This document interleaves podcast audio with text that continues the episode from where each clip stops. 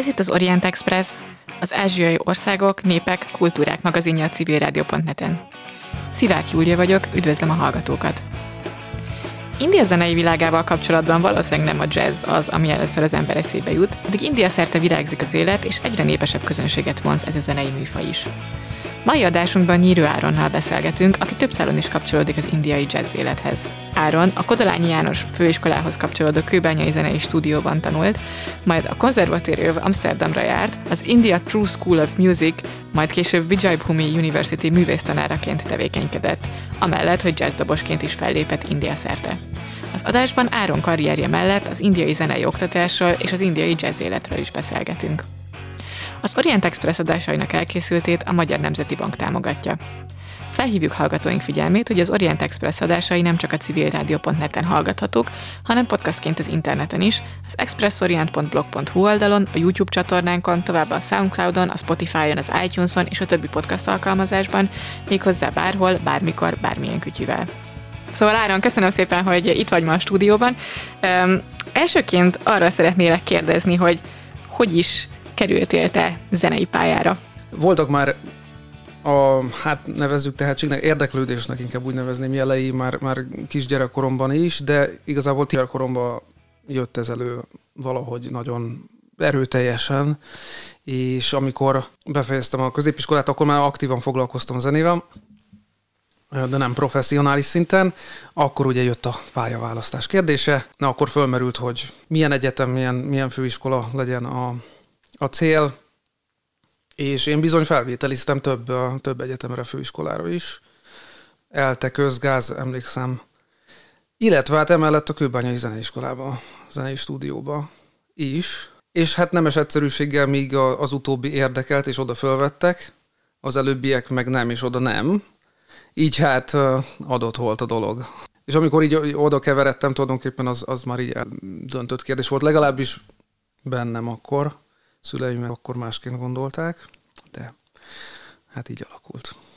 Ezután én nagyon szerettem volna a Liszt Ferenc jazz szokára jelentkezni, de az igazság, hogy nagyjából ezzel egy időben indult jazz tanszak a Fehérvári Kodolányi János akkor még főiskolán, friss, fiatal tanári gárdával, és azok nekünk ugye sztárjaink voltak, úgyhogy, úgyhogy végül is oda vezetett az utam, és ott, ott szereztem bachelor diplomát, melynek utána tulajdonképpen csak a profi szintéren mozogtam két évet itt Magyarországon, és aztán végül is Amsterdamba mentem ki mastert csinálni a Amsterdami konzervatóriumba.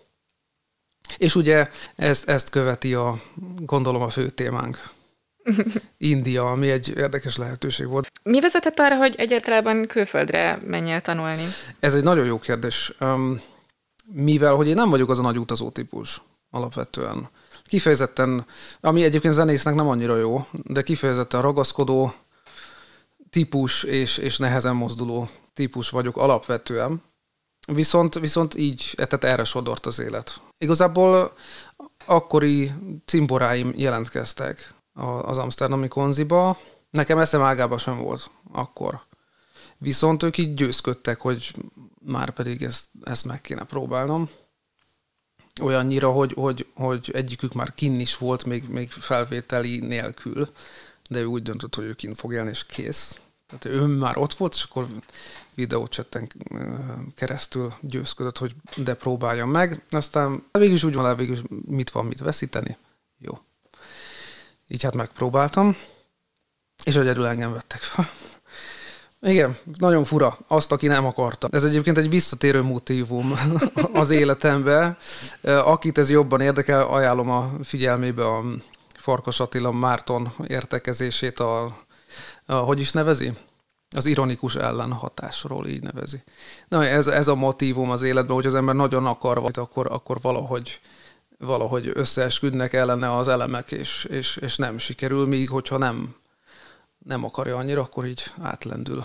Ilyen dolgokról. Na, szóval ez, ez is egy ilyen történet volt, én nem akartam annyira, és mégis sikerült. És tulajdonképpen így kerültem oda, és ha már a lehetőség ott volt, akkor nyilván ezt, ezt azért meg kell ragadni. Pláne, hogy akkoriban úgy éreztem, hogy itthon kicsit úgy, úgy megrekedt a szakmai életem, vagy hát, hogy nem láttam nagyon sok teret előrelépni, mondjuk így. meg voltak is olyan területei a, a zenének, amit, amit amiről tanulni akartam, meg fejleszteni akartam, és ez erre jó lehetőség volt. Például a jazz, autentikus jazz. Ez, ez, ez alatt nem azt értem, hogy régi módi, hanem, hanem hogy a hiteles megszólalása a, a műfajnak.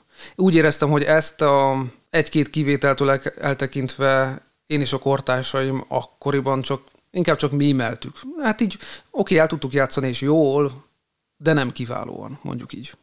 És akkor Amsterdamban mitől volt más a közeg, vagy mitől volt más az oktatás, ami ehhez így jobban hozzásegített? Mm, jó kérdés. Először is a közeg. Uh-huh. Az eg, mert, mert nagyon-nagyon sokféle ember megfordult ott. Először is egy nagyon nagy intézményről van szó, valami 1500 diák járt oda. Ami egyébként sok szempontból agyrém volt, mert Amsterdam amúgy relatíve kicsi, valami 750 ezeres talán, ha nem tévedek ami így földúzzadt durván duplájára nyáron, amikor jönnek a turisták, kis túlzással. De lényeg az, hogy, hogy azért nagyon sokan voltunk a világ minden tájáról is, és hát válogatott emberek.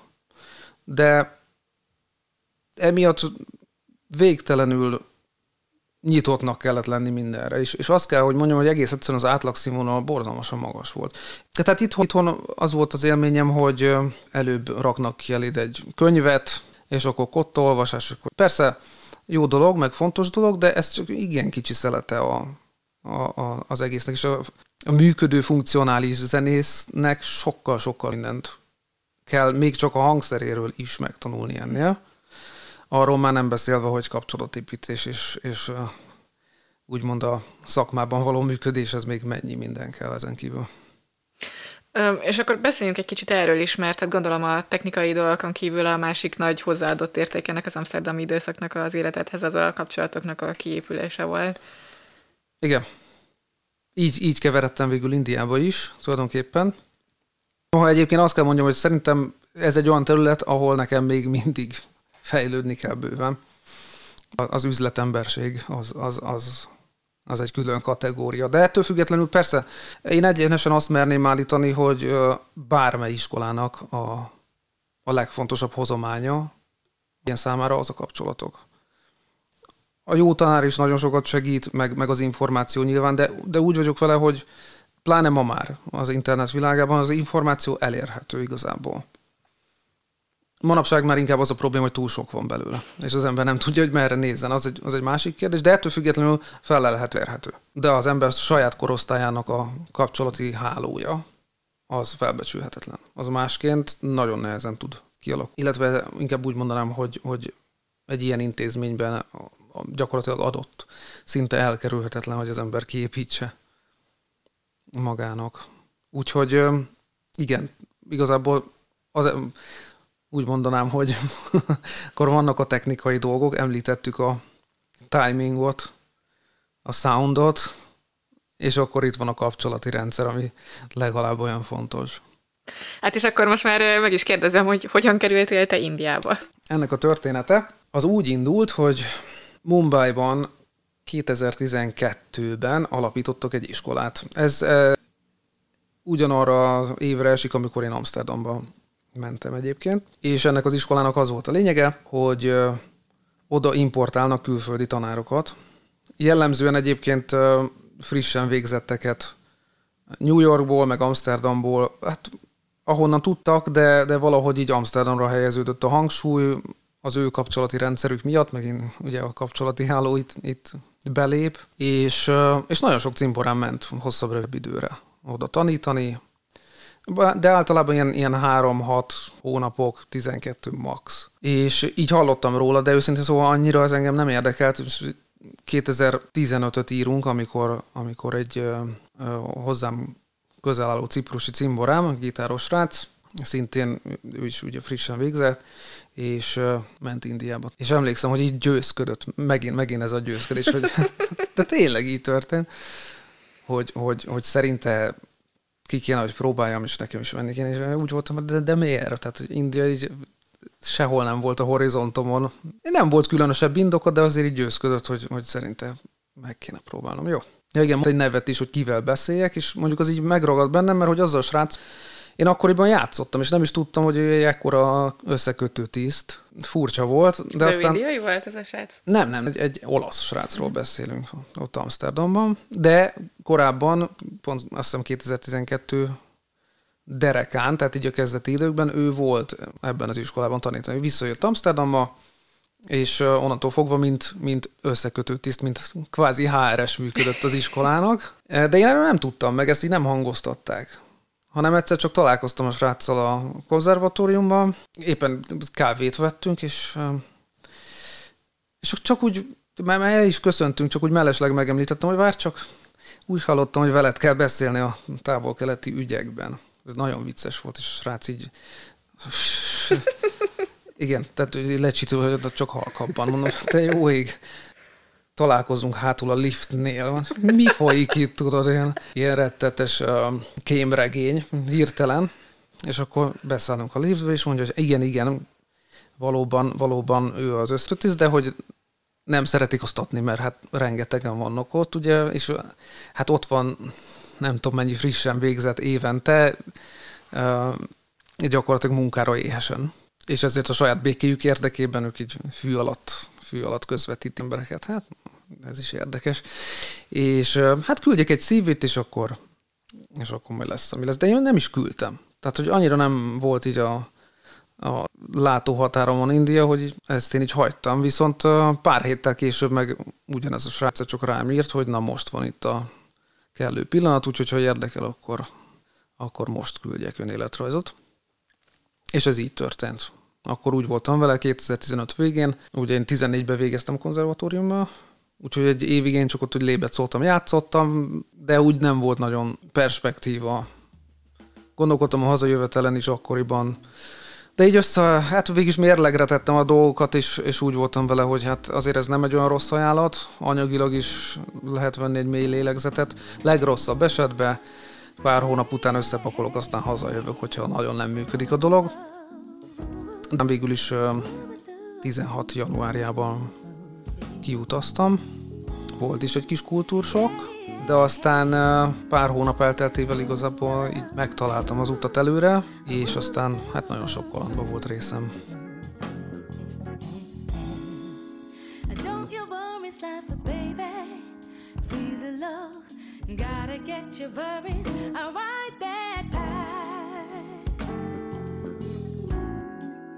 Don't be afraid, but show your courage. You believe, never see the fear. Our lives begun. Can't show your weakness, can't turn the chances. It's sad that our lives are pain we endure. Let people envy. You gotta shoot up your games.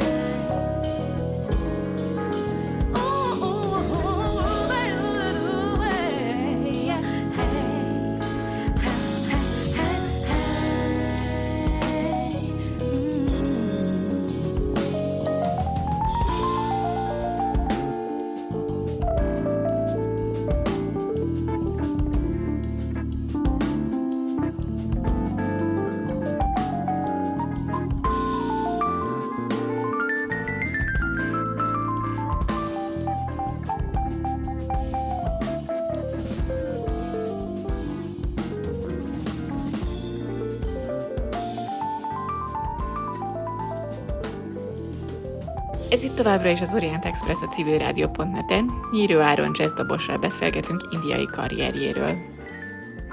Na, akkor kezdjük az elején. Mi volt a fő kultúrsok?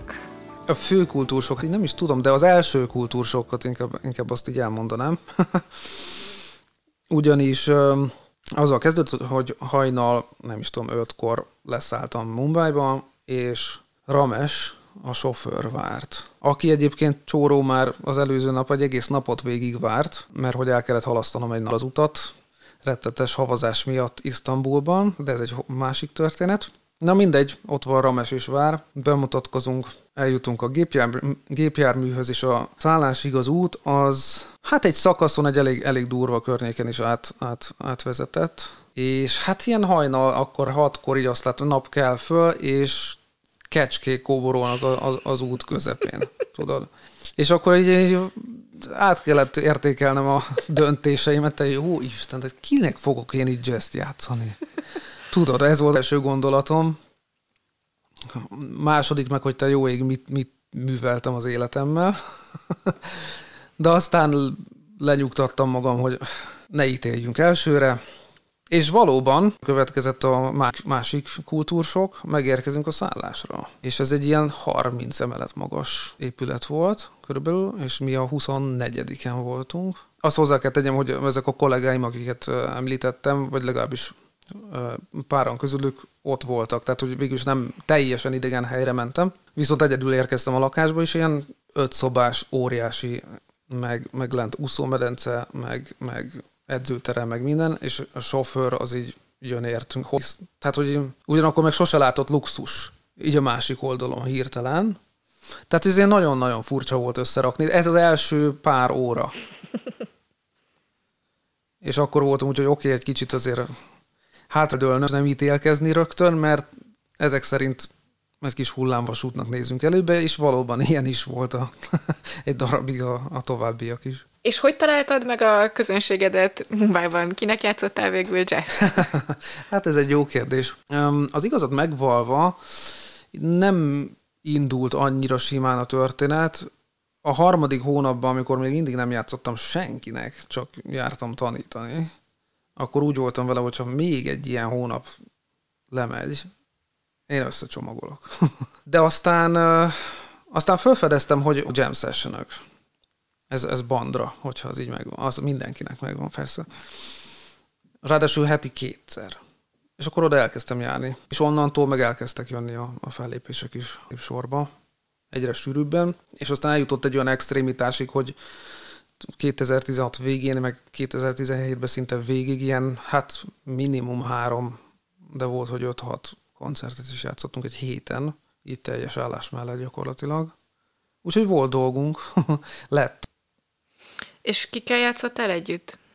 Nagyon sokat a kollégáimmal, azért a nagy részük az Amsterdami suliból keveredett ki, tehát szinte mindenkit ismertem, aki ott megfordult. Egy-két amerikai srác is jött, de aztán nyilván velük nagyon sokat, de, de egyre többet a, a helyi, helyi szcénában is megfordultam. Majd 2018-ra meg már szinte csak velük. Hm. Érdekes. Valahogy fordult ez a dolog.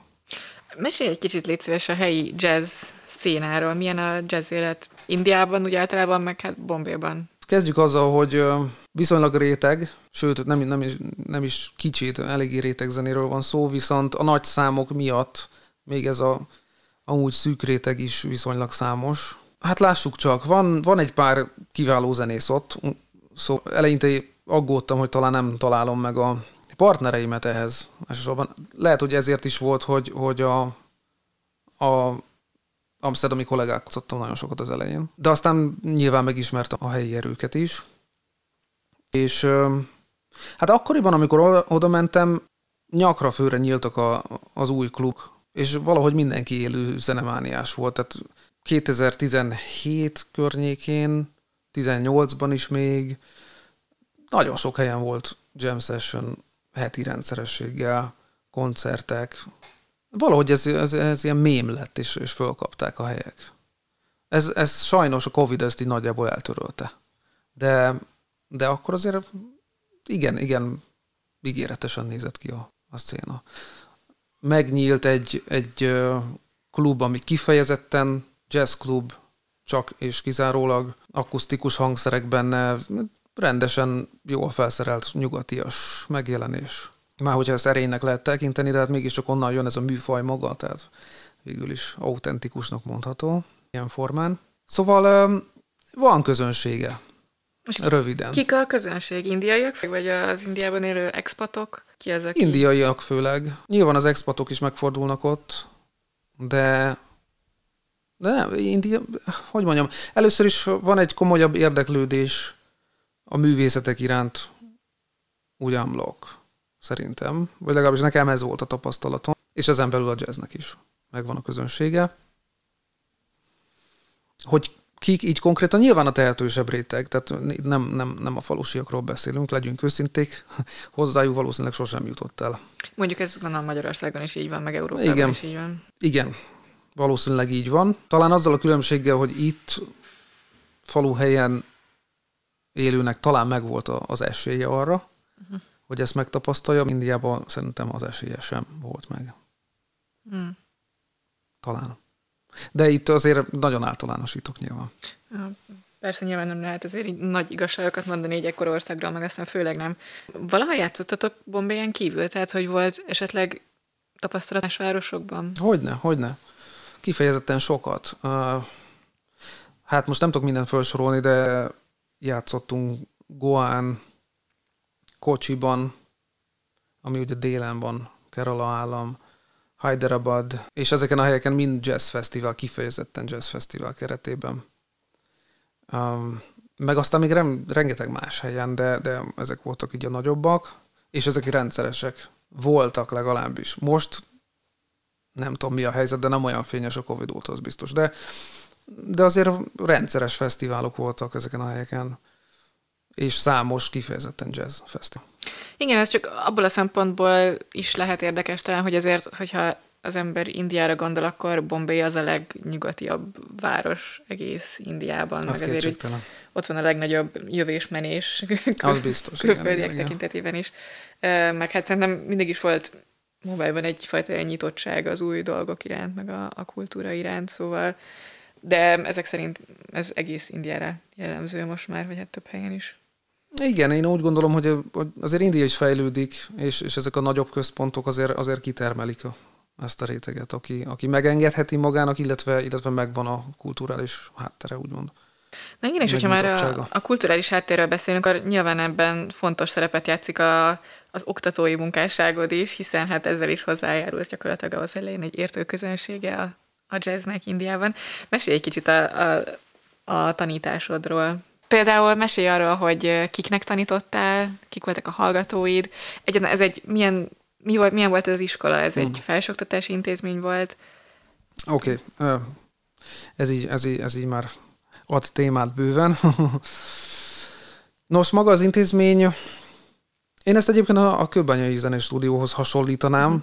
a leginkább. Nagyon sok párhuzamot véltem felfedezni a kettő között, jellegéből fakadóan talán jobban felszerelt, de hát a közös az, az, az hasonló, tehát ez a leginkább 18 és mondjuk 24 év közötti fiatalok, úgy nagy átlagban, nyilván előfordult valami is idősebb is, de, de a többség az így akkörül volt, és olyan fiatalok, akik hát többségük azt tűzte ki célul, hogy ezzel szeretne foglalkozni professzionálisan, tehát hogy komoly azért egy komoly intézményről beszélünk. Külön érdekesség, hogy ez egy, ez egy startupként indult, nulla állami támogatással működött, nyilván támogatással indul, tehát hogy mondjam, szponzorokkal és szponzorációval indult el, de azért hát így 18-19-re kinőtte magát annyira, hogy, hogy, hogy eltartotta magát, ami egyébként nem semmi ez viszonylag rövid idő egy, egy ilyen jellegű, meg, meg, meg méretű intézménynél, hogy ezt el tudja érni.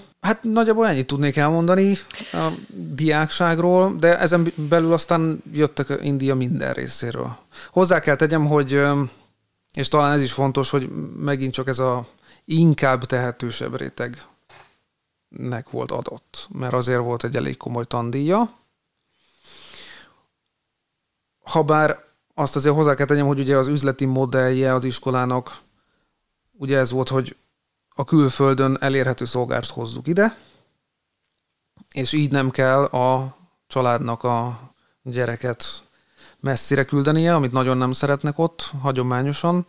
Illetve lényegesen olcsóbb. Azt se felejtsük el, hogy azért onnan, pláne Amerika, de akár még csak Európába is elküldeni a, az ifjoncokat, az horror tandíj mellett horror bérleti díjakkal, meg ugye tehát az életköltségei azok összeadva még mindig lényegesen drágábbak lettek volna számukra, mint így. Jó, mondjuk Mumbai azért elképesztően drága a város. Igen, az. Főleg, hogyha lakhatásról van szó. Ah, igen. És hogyan említetted, hogy ezek a hallgatók, ezek nagyon elkötelezettek voltak egy ilyen professzionális jövő iránt. Milyen jövője van egy zenésznek Indiában? Milyen opciói vannak? Ho- hova tovább ezek után? Megélhetés szempontjából nagyon sok lehetősége van. Ha csak pusztán a pénzszerzést tekintjük szempontnak, így első körben legalábbis, hiszen ott van Bollywood, ami óriási ipar, és az, az, az rengeteg zenészt, producert és, és hozzá kapcsolódó szakmabelieket fokoztat. Tud tanítani. Szóval egy óriási közösség, aki, aki érdeklődik um, zenetanulás iránt. És, és ráadásul azt is hozzá kell tenni, hogy, hogy az nem olyan elterjedt, mint mondjuk a mi fiatal korunkban az általános iskolákban, hogy koránk van, illetve hangszer tanulunk. Ez így nincs. Opcionális ott magánintézményekben, nyilván, de, de nem része a, a, a tantervnek. Úgyhogy, úgyhogy van azért egy elég komoly ipara ennek, hogyha úgy tetszik, vagy, vagy egy szektora. Ezek mindenképpen adottak, aztán nyilván ettől jó esetben azért egy művészember többet szeretne, vagy, vagy valami hm, jelentőség teljesebbet, inkább mondjuk így. A művészi része a dolognak az meg sosem volt egyszerű, és sehol sem az. Így sem az. Az, az meg elkötelezettség, szorgalom és, és szerencse kérdése. De a feltételek azért ott is adottak, tehát ott is van profizenész, ott is van uh, sok, aki külföldön tanult, és, és igazán magas színvonalú szakmabeli, azokkal nyilván lehet kollaborálni, és hát remélhetőleg valami értéket teremteni. Tehát végülis van, van, van lehetőség. Mm, és engem az is érdekel, hogy egyébként ez a nyugatias szemléletű zeneoktatás, amit ha jól értem, akkor ez az intézmény is csinált, ez hogy viszonyul az indiai zenei oktatáshoz, vagy egyáltalán talán kezdjük inkább messzebbre az egészet. Milyen a zenei oktatás Indiában? Ugye említetted, hogy ez a általános iskolai énekóra az teljes egészében mm. nézik. Ezen kívül akkor mi van, vagy mi nincs? Teljesen máshogy működik, de ketté kell válasszuk a, az indiai klasszikus zenét a nyugati zenétől. Az indiai klasszikus zene azt is lehet intézményekben tanulni, Ebből sincsen olyan sok, őszintén szóval. Ez sem része a, a, az átlagos tantervnek, tehát ezt sem találod meg általános iskolákban, sem középiskolában. Viszont, viszont vannak erre szakosodott magánintézmények. De tradicionálisan az indiai klasszikus zene az, az vérvonal szerint terjed. Tehát, hogy, hogy vannak ilyen kis zenész dinasztiák. Apáról fiúrál, meg anyáról lányára, és, és azok, azok egy, ezek, ezek a dinasztiák egészen másként vannak kezelve, mint a hétköznapi halandó. És, és gyakorlatilag hagyományosan így terjed. Bár ma már, ahogy említettem, bárkinek van lehetősége tanulni mondjuk tablát, de azért nagyon-nagyon komoly hagyománya van ennek a, a, a régi idők a, oktatási módszereinek. Ami meg a nyugatit illeti, azt nem tudom, hogy, hogy mikor indult el a nyugati zene oktatása Indiába, tehát ennek a történetével nem vagyok tisztában. De azért ma már sok intézmény elérhető ebben a témában is. Csak Mumbai-ban ma tudnék mondani, hát legalább kettő-három iskolát, igen nagyot, ami ezzel foglalkozik, plusz egy egyetemet, és ez kifejezetten nyugati, nyugati zene előadó művészet szak. Tehát ma már itt tart a dolog. Vagy hogy mennyire elterjedt, ez se. Valószínűleg ez, ez, ez még mindig csak a, a nagy, legnagyobb városokra korlátozódik.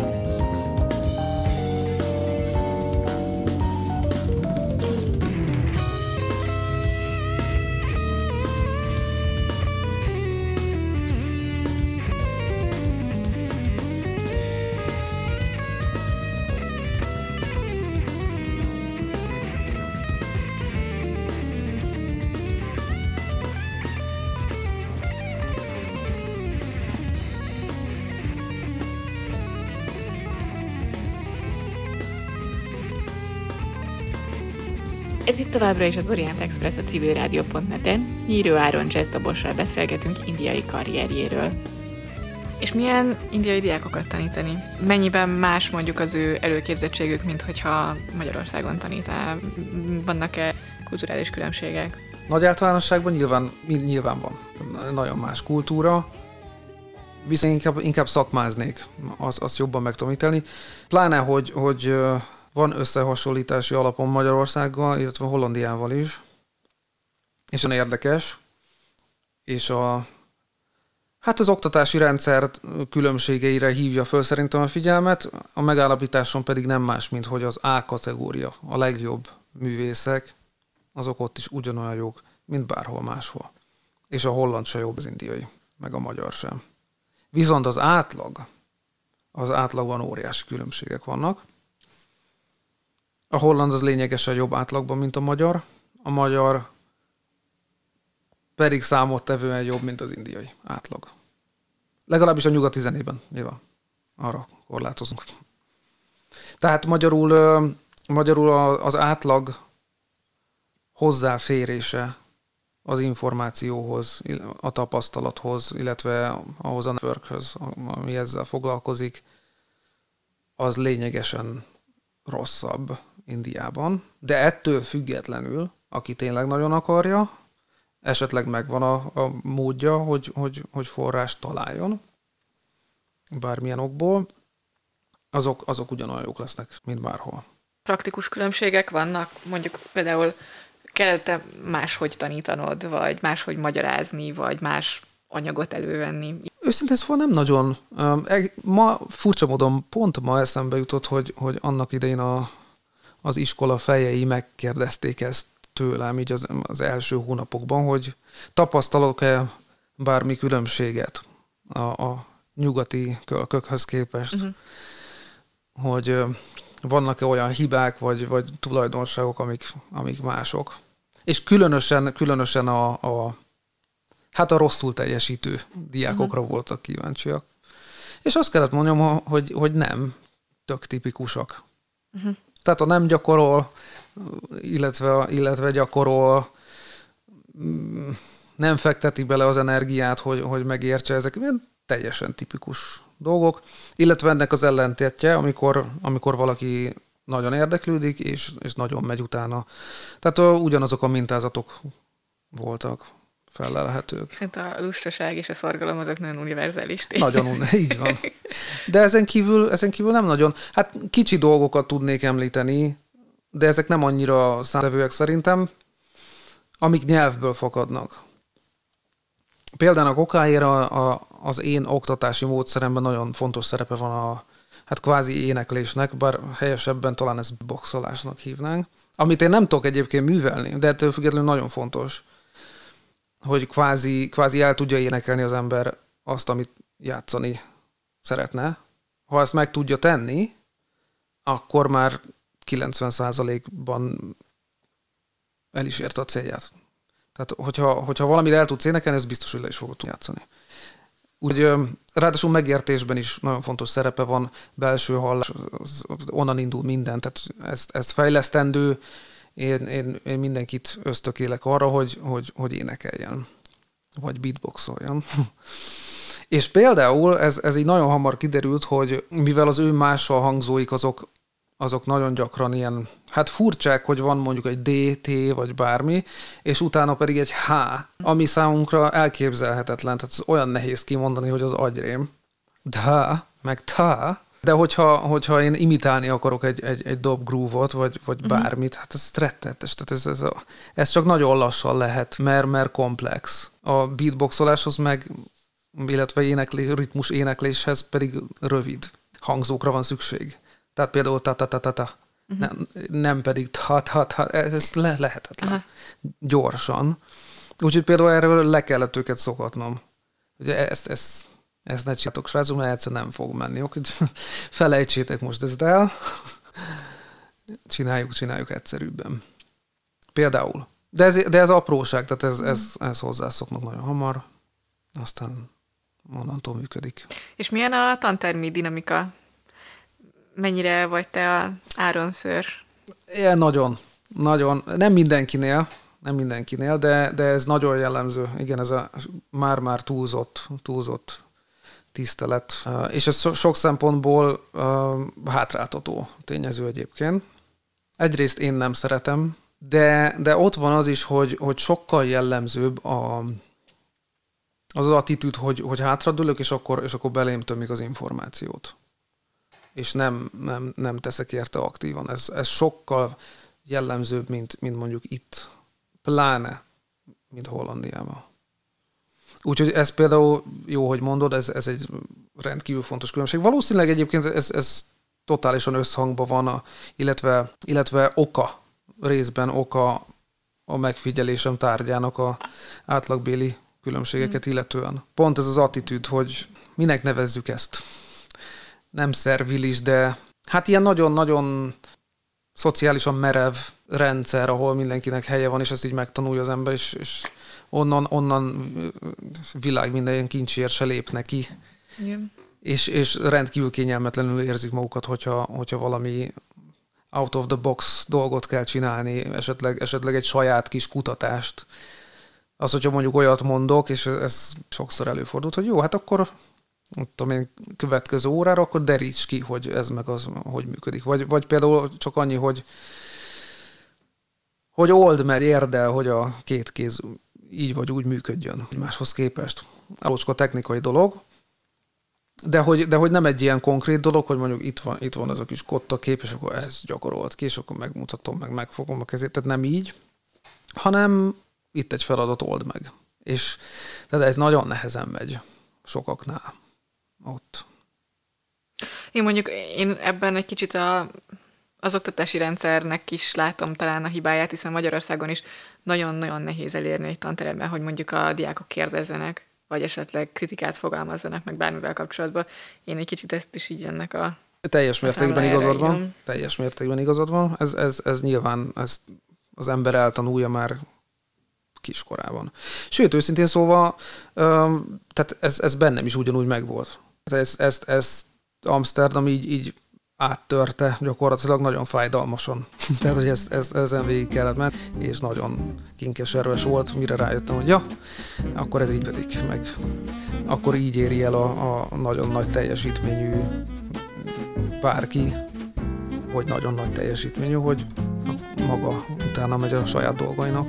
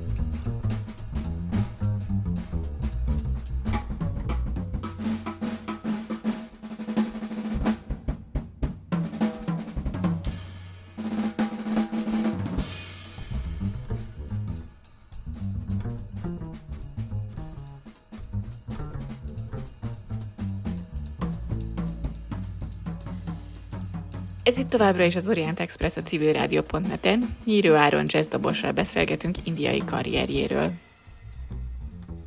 Öm, és végig Bombayban voltál? Nem.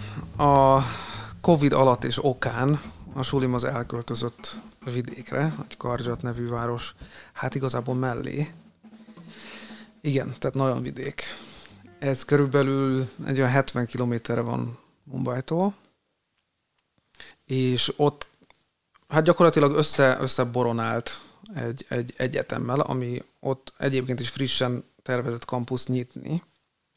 Ez egy ilyen nagyon, hát eklektikus, sok mindent befogadó egyetem, így többek között befogadta az én iskolámat, és nyilván anyagi nehézségek miatt, Covid-okán hát erre kényszerült, vagy inkább úgy mondanám, hogy ezt a döntést hozták a, a fejek, és ennek számukra látszólag akkor így több előnye is volt, tehát kampusz kérdés megoldódott hirtelen, bachelor diploma megoldódott hirtelen.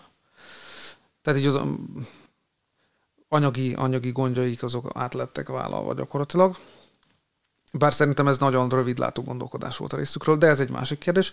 Lényeg az, hogy oda elköltözött az iskolám, és én ugye ekkor még online tanítok, tehát ez így 21, amikor először beszéltünk annak, annak időszakban. És ahogy az, az offline oktatás szép lassan megkezdődött, eljött az az idő, amikor, amikor azt mondták, hogy na akkor mindenki dönts el, hogy akkor visszatér, vagy nem. Túlbuzgó kollégáim közül többen is ideje korán oda mentek egyébként. Én ettől egy kicsit óckodtam több szempontból is, de végül is, pláne, hogy egyébként a, gyakorlatilag cuccaink ott, ott álltak összepakolva, tehát egy fél élet, úgymond. Tehát az amúgy is kezdeni kellett valamit, úgyhogy, úgyhogy úgy voltunk vele, hogy jó, akkor adjunk ennek egy esélyt.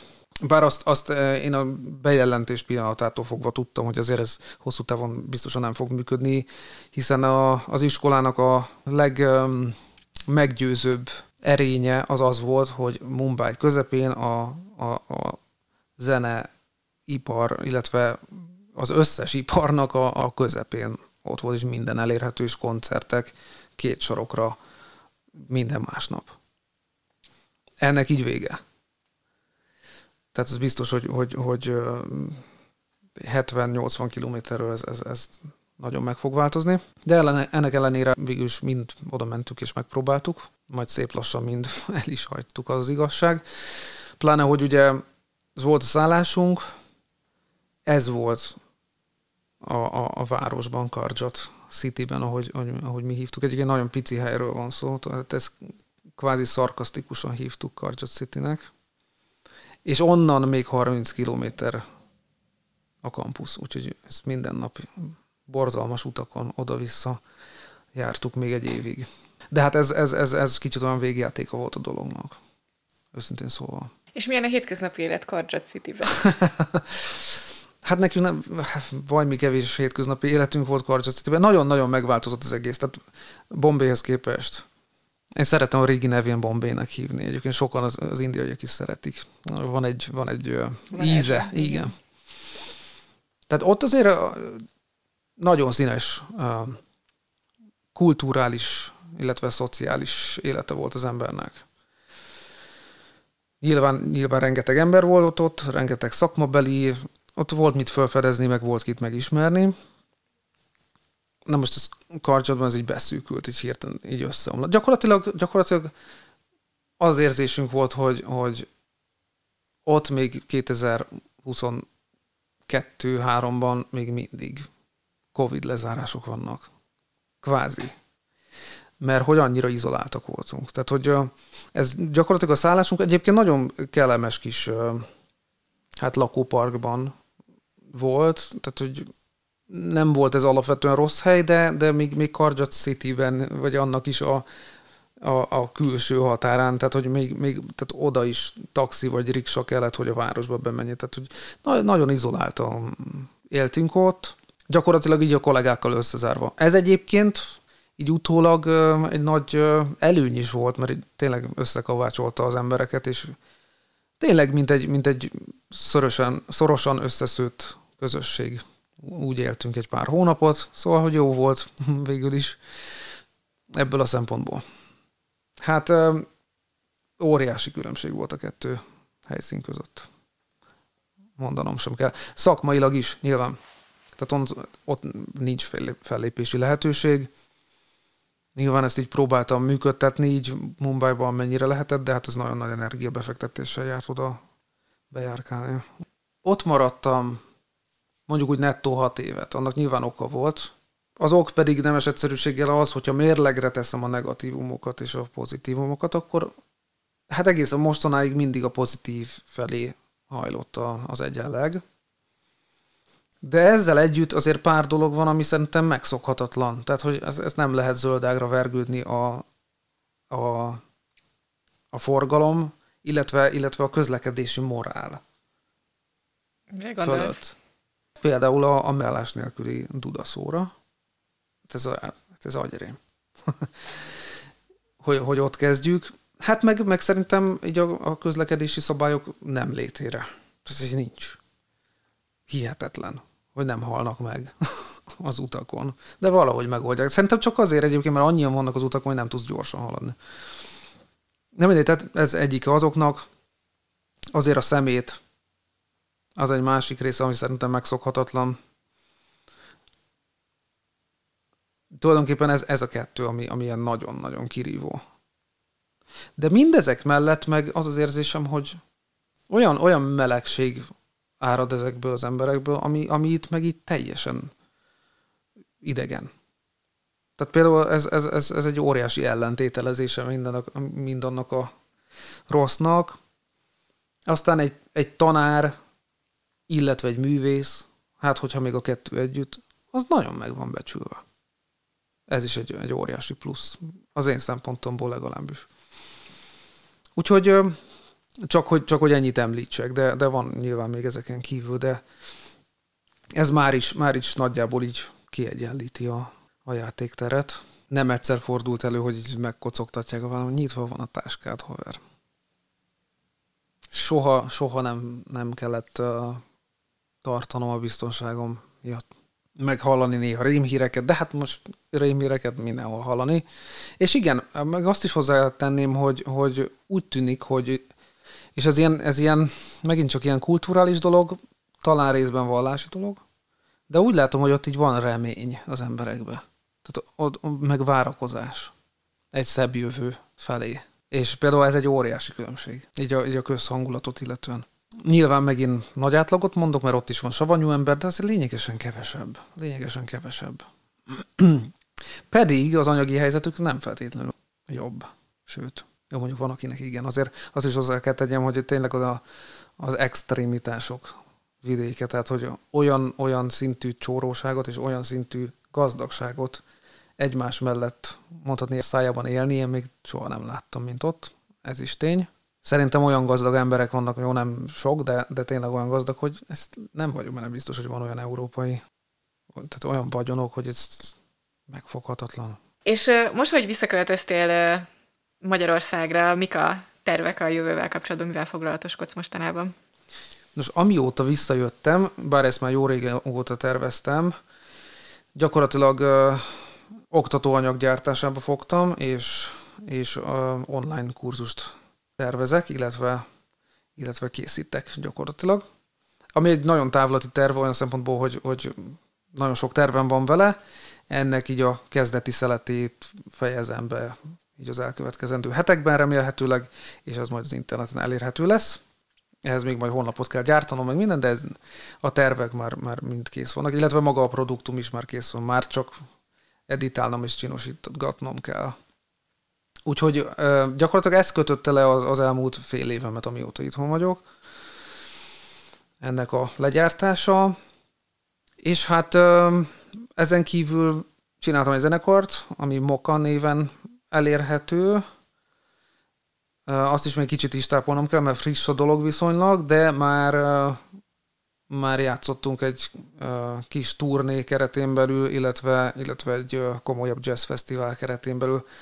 Cipruson, ugyanis ciprusi kollégákról van szó, akik mind megfordultak Indiában ugyanezen intézményben, sőt már Amsterdamból ismerem őket, úgyhogy ez nagyon régi barátság egyébként.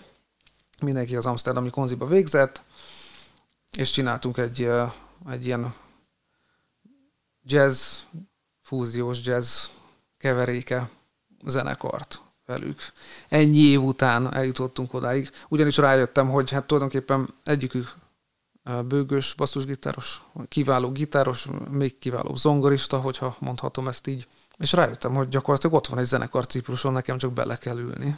Úgyhogy amikor láttam, hogy hát az, ennek az indiai kiruccanásnak így most valószínűleg legalábbis egy előre vége fog szakadni, akkor felkerestem őket. Ők már otthon voltak, hogy csináljunk már valamit, úgyhogy így is lett.